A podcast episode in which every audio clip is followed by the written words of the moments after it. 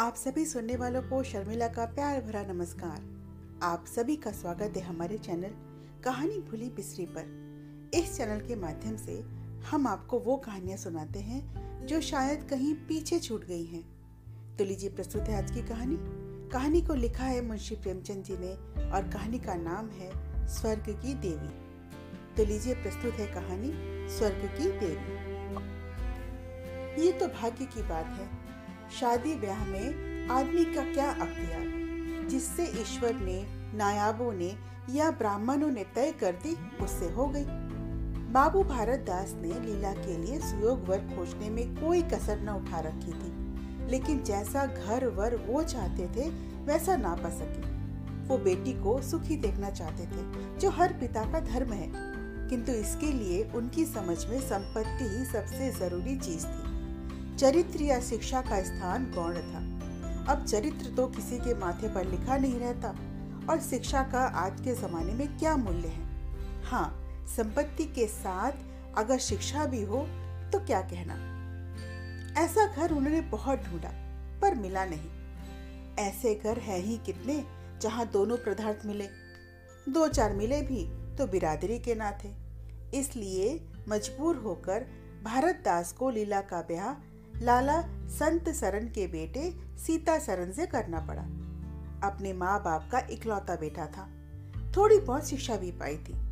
बातचीत सलीके से करता था। मामले मुकदमे भी समझता था और दिल का रंगीला भी था। वो रूपवान बलिष्ठ प्रसन्न मुखी साहसी आदमी था। मगर विचार वही बाबा आदम जमाने के थे। सीता सरन अपने पिता को जो करते देखता, वही करता, वही कहता। उसमें सोचने की शक्ति न थी। बुद्धि की मंदता बहुधा सामाजिक अनुदारता के रूप में ही प्रकट होती है। लीला ने जिस दिन घर में पाँव रखा, उसी दिन से उसकी परीक्षा शुरू हो गई। वे सभी काम जिसकी उसके घर में तारीफ़ होती थी, यहाँ वर्जित थे। उसे बचपन से ताजी हवा पर जान देना सिखाया गया था और यहाँ बाहर जाना वर्जित था। घर पर अहिंसा क्षमा और दया ईश्वरीय गुण बताए गए थे और यहाँ इसका नाम लेने की भी स्वाधीनता न थी। संत सरन बड़े तीखे, गुस्सेदार आदमी थे। नाक पर मक्खी तक न बैठने देते थे। धूर्तता और छल कपट से ही उन्होंने जायदाद पैदा की थी और उसी को सफल जीवन का मंत्र समझते थे। और उनकी पत्नी उनसे भी दो कदम आगे थी। मजाल क्या कि बहू अपनी अंधेरी कोठरी के द्वार पर आकर खड़ी हो जाए। या कभी छत पर टहलाए। प्रलय आ जाता था। आसमान सिर पर उठा लेती थी। मोटी, ताजी महिला थी। छीट का घाघरेदार लहंगा पहने, पान दान बगल में रखे, गहनों से लदी हुई सारा दिन बरोठे में माची पर बैठी रहती थी। क्या मजाल कि उनकी इच्छा के विरुद्ध एक पत्ता तक हिल जाए। बहू की नई नई आदतें देख कर जला करती। अब काहे की आबरू रहेगी? मुडेर पर खड़ी होकर झांकती तो रहती हो। अगर मेरी लड़की ऐसी होती ना तो उसका गला घोंट देती। न जाने किस घर से आई है, गहने तक नहीं पहनती। अरे, ये भी कोई अच्छे घर के लक्षण है? लीला के साथ साथ सीता सरन पर भी फटकार पड़ती। अब तो तुम्हें भी भाई चांदी में सोना अच्छा लगता है, क्यों? तू अपने आप को मर्द कहता है। ये मर्द कैसा कि औरत उसके कहने से ना चले? दिन भर घर में घुसा रहता है, मुँह में जबान नहीं। बोल।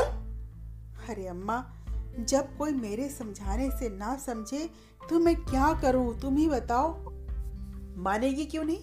तू मर्द है कि नहीं? मर्द को चाहिए कि ऐसी कड़ी निगाह से देखे कि औरत काँप जाए। अम्मा, तुम तो समझाती रहती हो ना? बेटा, मेरी तो उसे कोई परवाही नहीं। सोचती होगी, बुढ़िया चार दिन में मर जाएगी तब मैं मालकिन हो जाऊँगी। अम्मा, मैं भी उसकी बातों का जवाब नहीं दे पाता। देख रही हो ना अम्मा, कितनी दुबली हो गई है। अब तो उसका वो रंग भी नहीं रहा। कोठरी में पड़े पड़े उसकी दशा बिगड़ती जा रही है अम्मा। बेटे के मुँह से ये बात सुनकर माँ आग बबूला हो जाती। सारा दिन जला करती, कभी भाग्य को कोसती, कभी समय को। सीता सरन माता के सामने तो ऐसी बातें करता। लेकिन लीला के सामने जाते ही उसकी मति बदल जाती। वो वही बातें करता जो लीला को अच्छी लगती, यहाँ तक कि दोनों वृद्धा की हँसी तक उड़ाते लीला जो कभी चूल्हे के सामने ना बैठी रहती, यहाँ पसेरियों आटा थोपना पड़ता। मजूरों और टहलुओं के लिए रोटियाँ बनानी पड़ती। कभी कभी चूल्हे के सामने वो घंटों बैठी रहती। अब ये बात ना थी कि ये लोग महाराज या रसोईया ना रख पाते हो। पर घर की पुरानी प्रथा यही थी कि बहू खाना पकाए और परोसे। लेकिन सीता सरन को देखकर लीला का संतप्त हृदय एक क्षण के लिए सब कुछ भूल जाता था। वो शांत हो जाती थी। गर्मियों के दिन थे और संध्या का समय। बाहर हवा चल रही थी, पर अंदर देह तपती थी। लीला कोठरी में बैठी किताब पढ़ रही थी। किसी तरह ने आकर कहा, लीला, यहाँ तो बड़ी गर्मी है। आओ, बाहर आकर बैठो। ना जीना, ये गर्मी उन तानों से अच्छी है जो अभी सुननी पड़ेगी। लीला, अगर आज माँ कुछ बोली तो मैं भी बिगड़ जाऊँगा। ना जीना, ऐसा ना करना, मेरा फिर घर में रहना मुश्किल हो जाएगा। मेरी बला से, अगर आज माँ नाराज़ होती है तो हो। लीला, हम अलग रहेंगे। ना जीना, मैं भले मर जाऊँ पर अलग ना रहूँगी। वो अपनी समझ से जो कुछ भी कहती हैं, मेरे भले के लिए तो कहती है। उन्हें मुझसे कोई दुश्मनी थोड़ी है। हाँ हमें उनकी बातें अच्छी ना लगी, ये दूसरी बात है। उन्होंने ये सब कष्ट खुद झेले हैं और अब वो मुझसे झेलवाना चाहती है। देखिए, इन सब कष्टों का उनके स्वास्थ्य पर कोई असर ना पड़ा। पैंसठ की उम्र में भी वो मुझसे कहीं अधिक हुष्ट पुष्ट है। फिर उन्हें कैसे मालूम होगा? इन कष्टों से स्वास्थ्य बिगड़ता है। मैं जानता हूँ लीला, तुम्हें इस घर में आकर बहुत कष्ट सहना पड़ता है। ये घर तुम्हारे योग्य नहीं है लीला। तुमने पूर्व जन्म में ज़रूर कोई पाप किया होगा। ना जीना, ऐसा ना कहिए, यहाँ ना आती तो आपका प्रेम कैसे पाती? इस तरह पाँच साल गुजर गए। लीला दो बच्चों की माँ हो गई, एक लड़का और एक लड़की। लड़के का नाम जानकी सरन रखा गया और लड़की का नाम कामिनी। लड़की दादा से हिली थी और लड़का दादी से। दोनों बच्चे बहुत शरीर थे। गाली देना और मुँह चिढ़ाना तो उनके लिए मामूली बात थी। दोनों बच्चे दिन भर खाते रहते और आए दिन बीमार रहते थे। लीला को बच्चों की इन आदतों का पढ़ना बुरा लगता था। पर उसकी यहाँ सुनता ही कौन था? बच्चों की माँ होकर भी वो उनको कुछ न कह पाती थी। घर वालों के लिए जो कुछ भी थे, वो बच्चे थे। लीला कुछ भी ना थी। उसे अपने बच्चों को डांटने तक का अधिकार ना था। सास उसे फाड़ खाती थी। सबसे बड़ी बात यह थी कि अब लीला का स्वास्थ्य भी और खराब हो गया। प्रसव काल में उसे वो सब सहना पड़ा था जो अज्ञान, मूर्खता और अंधविश्वास ने गर्भस्थ शिशु की रक्षा के लिए गढ़ रखे हैं। उस काल कोठरी में, जहाँ न हवा का गुजर था, न प्रकाश का, न सफ़ाई का, चारों ओर दुर्गंध और सिलन भरी हुई थी। उसका शरीर सूख गया। एक बार जो कसर रह गई थी, वो दूसरी बार पूरी हो गई। उसका चेहरा पीला पड़ गया। आँखें धस गई। ऐसा मालूम होता था जैसे उसके बदन में खून ही ना रहा। लीला की सूरत ही बदल गई थी। गर्मियों के दिन थे, घर आम तरबूजों से भर गया। बाबू साहब पुराने हड्डी के आदमी थे। सुबह सौ आम खाकर दोपहर को पसेरी भर तरबूज चट कर जाते थे। यूँ तो हर साल घर में दोनों चीज़ों की रेल पेल होती थी, पर किसी को कभी कोई शिकायत न हुई थी। पर इस बार संत सरन के पेट में मीठा मीठा दर्द होने लगा, पर उन्होंने परवाह नहीं की और आम खाने बैठ गए। फिर क्या था? पहले उन्हें कै हुई और फिर दस्त होने लगी। उन्हें हैजा हो गया था। शहर से डॉक्टर बुलवाए, लेकिन डॉक्टर के आने से पहले ही बाबू साहब चल बसे। रोना पीटना मच गया। संध्या होते होते लाश घर से बाहर निकली। लोग दहा संस्कार करके आधी रात को लौटे तो देखा मालकिन को भी कै और दस्त शुरू हो गए थे। लोगों ने डॉक्टर बुलाया, लेकिन सूर्य निकलते निकलते वो भी चल बसी। पति पत्नी जीवन पर्यंत एक दिन के लिए भी अलग न हुए थे। सूर्यास्त के समय पति ने प्रस्थान किया और सूर्योदय के समय पत्नी ने। लेकिन मुसीबतों का भी अंत नहीं हुआ था। लीला तो संस्कार की तैयारियों में लगी हुई थी। घर की सफ़ाई की तरफ़ किसी ने ध्यान नहीं दिया। तीसरे दिन बच्चे रोते रोते दादा दादी के कमरे में गए। वहाँ आले पर कटा तरबूज पड़ा हुआ था। आम भी रखे हुए थे। उन पर मक्खियाँ भिरमिरा रही थी। कामनी ने तिपाई पर चढ़कर दोनों चीज़ें उतारी और दोनों ने मिलकर खाई। शाम होते होते दोनों को हैजा हो गया और दोनों माँ बाप को रोता छोड़कर चल बसे। घर में सन्नाटा हो गया। किसी के रोने की आवाज़ तक न सुनाई देती। और रोता भी कौन? ले देकर दो प्राणी रह गए थे और उन्हें रोने की सुधी ना थी। लीला का स्वास्थ्य पहले भी कुछ अच्छा ना था। अब वो और भी बेजान हो गई। बेचारी हर दम रोती रहती। न कपड़े लत्ते की सुधी थी, न खाने पीने की। उसे न घर से वास्ता था, न बाहर से। महीनों कपड़े नहीं बदलती, सिर पर तेल नहीं डालती। जहाँ बैठती, वहीं बैठी रह जाती। सारा दिन यही मनाती कि ईश्वर मुझे उठा ले, लेकिन मौत क्या किसी के बुलाने से आई है कभी? सीता सरन भी बहुत रोया धोया। यहाँ तक कि घर छोड़कर भाग जाता था। लेकिन ज्यो ज्यो दिन गुजरते गए, बच्चों का शौक उसके दिल से मिटता गया। धीरे धीरे उसका दिल संभलने लगा। अब वो मित्रों के साथ हँसी दिल लगी करने लगा। अब वो घर का मालिक था, जो चाहे कर सकता था। कोई रोकने टोकने वाला ना था। वो सैर सपाटे करने लगा। पहले लीला को रोते देख उसकी आँखें सजल हो जाया करती थी। पर अब वो उसे उदास रोता देख झल्ला उठता। कहता, लीला, ज़िंदगी रोने के लिए नहीं है। ईश्वर ने संतान दिए और उन्होंने ही छीन लिए। अब क्या उनके पीछे प्राण देना होगा? लीला पिता के मुँह से ऐसी बातें सुनकर भौचक्की रह जाती। सोचती, क्या पिता के मुँह से ऐसे शब्द निकल सकते हैं?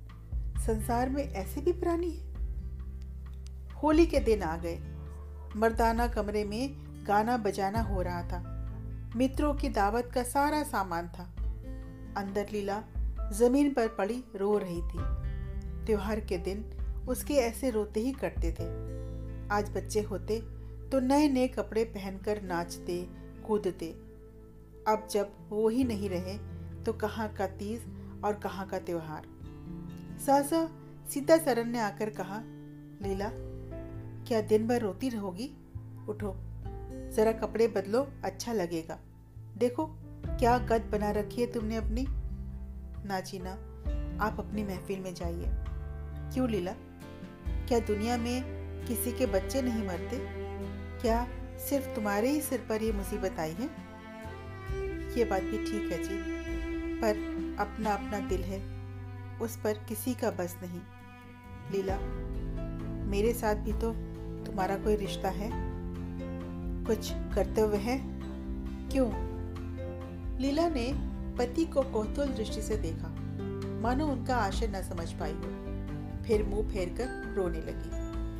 लीला, अब मैं इस मनहूसियत का अंत कर देना चाहता हूँ। अगर तुम्हारा अपने दिल पर काबू नहीं है तो मेरा भी अपने दिल पर काबू नहीं है। मैं अब ज़िंदगी भर मातम नहीं मना सकता।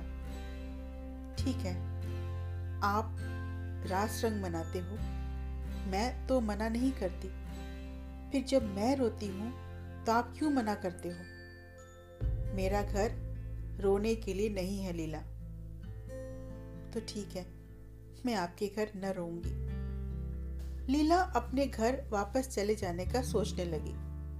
पर उसने सोचा कि मेरे स्वामी मेरे हाथों से निकले जा रहे हैं। उन पर विषय का भूत सवार हो गया है। कोई समझाने वाला भी तो नहीं है। अगर मैं चली जाती हूँ तो थोड़े ही दिनों में घर मिट्टी में मिल जाएगा और फिर इनका वही हाल होगा जो स्वार्थी मित्रों के जंगल में फंसे हुए नौजवान रईसों का होता है। कोई उल्टा घर में आ जाएगी और इनका सर्वनाश कर देगी। हे ईश्वर, मैं क्या करूँ? माना कि इन्हें कोई शारीरिक रोग नहीं है, पर मानसिक रोग तो है। इंसान रोने की जगह हंसे और हंसने की जगह रोए तो उसका दीवाना होने में क्या कमी है? मेरे चले जाने से इनका सर्वनाश हो जाएगा। इन्हें बचाना मेरा धर्म है, मेरा कर्तव्य है। लीला सारी रात अपने आप से बातें करती रही और मर्दाना कमरे में धमा चौकड़ी मची हुई थी। लोग नाच, गा, ताली बजा रहे थे। ऐसा मालूम हो रहा था कि इनके लिए भोग विलास के सिवा और कोई काम नहीं है। तीसरे पहर महफिल में सन्नाटा छा गया। लीला ने सोचा, लोग कहीं चले गए या फिर सो गए। वो जाकर दहलीज पर खड़ी हो गई और बैठक में झाँक कर देखने लगी। उसकी सारी देह में ज्वाला सी दौड़ गई। मित्र विदा हो चुके थे। केवल एक रमणी मसनत पर लेटी हुई थी और सीताचरण उसके सामने झुका हुआ उससे बातें कर रहा था। दोनों के चेहरे और आँखों से उनके मन के भाव साफ़ साफ़ झलक रहे थे। एक की आँखों में अनुराग था और दूसरे की आँखों में कटाक्ष। एक भोला भला हृदय, एक मायावनी रमणी के हाथों लुटने जा रहा था। लीला को बहुत क्रोध आया। उसकी आँखों के सामने कोई उसकी संपत्ति लूटने जा रहा था। वो पत्नी भाव जो बहुत दिनों से सो रहा था, जाग उठा। उसे विकल करने लगा। पर उसने जब्त किया। वेग से दौड़ती हुई तृष्णाएँ अकस्मात ना रोकी जा सकती थी। वो उल्टे पाव भीतर लौट गई और शांत मन से सोचने लगी। वो रंग रूप में हाव भाव में, नाजो नखरों में उस दुष्टा की बराबरी नहीं कर सकती थी। वो बिल्कुल चाँद का टुकड़ा है। अंग अंग में स्फूर्ति भरी हुई है। पोर पोर में मद छलक रहा है। लीला उठकर आईने के सामने खड़ी हो गई। उसने अपने आप को देखा। उसके मुँह से आह निकल गई। शोक ने उसकी काया पलट कर दी थी। सीता सरन का कुमार शाम को उतरा। आँखें खुली तो सामने लीला खड़ी मुस्कुरा रही थी। लीला की अनोखी छवि उसकी आँखों में समा गई। वो ऐसे खुश हुआ मानो वर्षों के वियोग के बाद उससे भेंट हुई हो। पर उसे क्या मालूम? कि ये रूप भरने के लिए लीला ने कितने आँसू बहाए हैं? केशों में फूल गुदने से पहले आँखों से कितने मोती गिराए हैं? उसने एक नवीन प्रेमोत्साह से उठकर लीला को गले से लगा लिया और बोला, लीला, आज तो तुमने बड़े बड़े शस्त्र सजा रखे अब मैं कहाँ भागू? लीला ने अपने हृदय की ओर उंगली करते हुए कहा, आप यहाँ आकर बैठिए। बहुत भागे फिरते रहे। अब मैं आपको बाँध कर रखूँगी। बाग की बाहर का आनंद तो आप ले चुके हैं। अब इस अंधेरी कोठरी का भी आनंद ले लीजिए। लीला, इसे अंधेरी कोठरी मत कहो। ये प्रेम का मान सरोवर है। इतने में बाहर से किसी मित्र ने पुकारा। सीता सरन चलने लगे तो लीला ने उनका हाथ पकड़ लिया और कहा नाचीला आज मैं ना जाने दूँगी। लीला, मैं अभी आता हूँ। जी, मुझे डर लगता है। कहीं आप चले गए तो फिर ना आएँगे सीधा सरन मुस्कुराए और हाथ छुड़ाकर चले गए। सीधा सरन जैसे ही बाहर आए तो मित्र ने कहा, आज दिन भर सोते रहोगे क्या? बहुत खुश नज़र आ रहे हो? इस वक्त वहाँ चलने की ठहरी थी ना? तुम्हारी राह देख रही होगी? अरे, मैं तो चलने को तैयार हूँ मित्र, पर लीला जाने ही नहीं देती। अरे यार, निरे गौ ही रहे तुम। आ गए ना? बीवी के पंजे में। फिर किस बात पर इतना गरमाए थे? मित्र, जब लीला ने घर से बाहर निकाल दिया, तब इधर उधर आश्रय ढूंढ रहा था। पर अब उसने द्वार खोल दिए हैं। खड़ी बुला रही है मुझे। अरे सीता, यहाँ वो आनंद कहाँ? घर को लाख सजाओ तो क्या वो बाग हो जाएगा? मित्र, घर बाग नहीं हो सकता। पर हाँ स्वर्ग अवश्य हो सकता है। मुझे तो इस वक्त अपनी नीचता पर लज्जा आ रही है। जिस संतान शोक में उसने अपने शरीर को भुला डाला, अपने रूप लावण्य को मिटा दिया, उसी को केवल मेरा एक इशारा पाकर भुला दिया। और मित्र, वो भी ऐसा भुला दिया, मानो उसे कभी शोक हुआ ही नहीं। मैं जानता हूँ, उसने बड़े बड़े कष्ट सहे हैं। जब अपनी उदासीनता के कारण उसने मेरी हालत बिगड़ती देखी तो वो अपना सारा शोक भूल गई। आज जब उसे आभूषण पहनकर मुस्कुराते हुए देखा तो मेरी आत्मा पुलकित हो गई। मुझे ऐसा प्रतीत हुआ मित्र कि वो स्वर्ग की देवी है और केवल मुझ जैसे दुर्बल प्राणी की रक्षा के लिए भेजी गई है। मैंने उसे जो कठोर शब्द कहे वो अगर अपनी सारी संपत्ति बेच कर भी ले सकता तो वापस ले लेता। मित्र, लीला वास्तव में मेरे लिए स्वर्ग की देवी है। आज की कहानी यही समाप्त होती है। अपना कीमती समय देकर हमें सुनने के लिए बहुत बहुत शुक्रिया। शीघ्र मुलाकात होगी एक नई भूली बिसरी कहानी के साथ। तब तक के लिए अलविदा।